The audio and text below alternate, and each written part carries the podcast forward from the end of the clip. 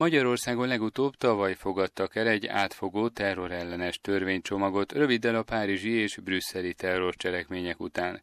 Létrehozták például a terrorelhárítási információs és bűnügyi elemzőközpontot, az alkalmazás szolgáltatóknak pedig megtiltották az olyan titkosított kommunikációt biztosító szolgáltatásokat, amelyeknek adataihoz a titkos szolgálatok bírói engedély birtokában nem férhetnek hozzá. Az alaptörvény kiegészült egy új különleges jogrenddel, a terrorveszélyhelyzettel, amelynek elrendelése esetén a honvédség erői is bevethetők idehaza, a kormány rendeletet alkothat, rendkívüli intézkedéseket hozhat. A rendőrségi törvény kiegészült a terrorcselekmény hatás területén alkalmazható különleges biztonsági intézkedésekkel, ezek értelmében a hatóság félbeszakíthat rendezvényeket, korlátozhatja a közösségi közlekedést vagy a közúti forgalmat. Csökkentették terrorcselekmény elkövetése esetén a büntethetőség korhatárát, így a 14 évnél fiatalabb, de 12. életévét már betöltött fiatalkorú is felelősségre vonható tettéért. Nógrádi György biztonságpolitikai elemzőt egyetemi tanárt hallják. Kezdjük az elején. 2001. szeptember 11-e egyfajta fordulat volt.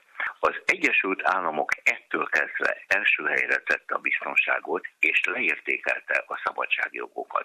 Európa válasza az volt, hogy nem vagyunk hajlandók az amerikai politikát követni, Európában a szabadságjogok maradnak, a biztonság háttérbe szól. Az elmúlt években, főleg a párizsi és brüsszeli merénylet hatására Európában helyzet megváltozott. Nem csak nemzeti, hanem Európai Unió szinten is több jogszabály született az elmúlt években a terrorizmus ellen, vagyis a 28-ak közösen olyan döntéseket hoztak, amelyeket tagállami szinten is be kell tartani. A tanács és az Európai Parlament döntött például arról, hogy kontinenszerte büntethetővé teszik már a terrorista kiképzésben való részvételt is, vagy azt, ha valaki segít odautazni másnak, szervezi, esetleg támogatja az útját. Legutóbb nagyjából egy éve a külső határok ellenőrzését szigorították a közösség tagjai, és így a Schengeni övezetbe lépve, és így az unió határát átlépve nem csak a harmadik országból érkezett emberek okmányait kérik el,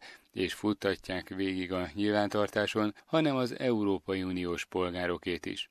Az utasadat ellenőrzési rendszerhez tartozik az úgynevezett Nemzeti Utasadat Információs Egység, amit Magyarország az elsők között már 2016 óta teljes körűen működtet.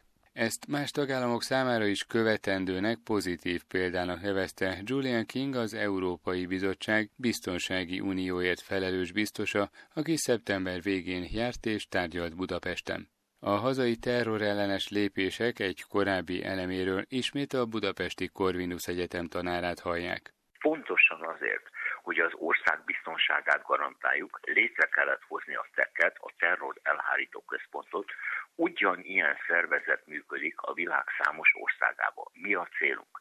Hogy a nato és az Európai Unión keresztül megkapjuk azokat a hírszerzési jelentéseket, zárójel cserébe adunk is ilyen hírszerzési jelentéseket, amelyek megnehezítik a terroristák magyarországi tevékenységét. Az említetteket, vagyis a terrorelhárítási központot a második Orbán kormány hozta létre 2010 őszén.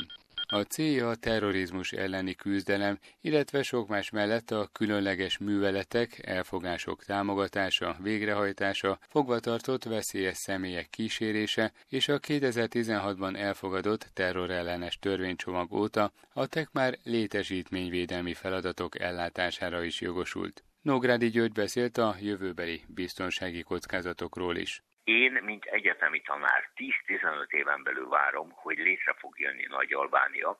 Nagy-Albánia állni fog Albániából, Koszovóból, Makedóniai részéből, Bosznia muzulmánok lakta területeiből és esetleg a szerbiai szandzsákból, és ettől kezdve Európa közepén megjelenik egy muzulmán állam, török, és vagy szaudi támogatással. Ez az európai biztonságot akkor alapvetően módosítani fogja. Az egyetemi tanár emlékeztetett rá, Magyarország szerencsés helyzetben van, mert részben a budapesti kormány intézkedései miatt eddig elkerülte a terror. Az elmúlt percekben Király István Dániel összeállítását hallották Budapestről.